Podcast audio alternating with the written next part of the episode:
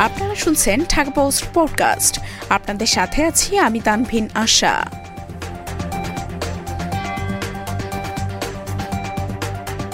তবে কি ভেঙেই গেল পরিমণি ও রাজের সংসার?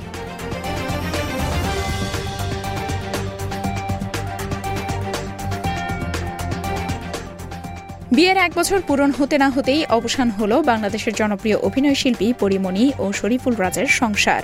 শুক্রবার রাত বারোটা চল্লিশ মিনিটে সামাজিক যোগাযোগ মাধ্যম ফেসবুকে ব্যক্তিগত অ্যাকাউন্ট থেকে দেওয়া এক স্ট্যাটাসে তিনি লিখেছেন, happy thirty first everyone আমি আজ রাজকে আমার জীবন থেকে ছুটি দিয়ে দিলাম এবং নিজেকেও মুক্ত করলাম একটা অসুস্থ সম্পর্ক থেকে।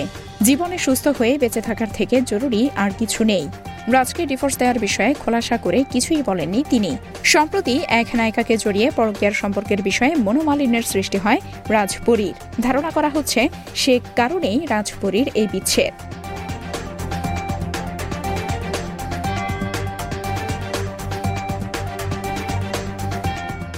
এতক্ষণ শুনছিলেন ঢাকা পোস্ট পডকাস্ট। দেশ বিদেশের সর্বশেষ খবর জানতে ভিজিট করুন W W W dot Dhaka post dot com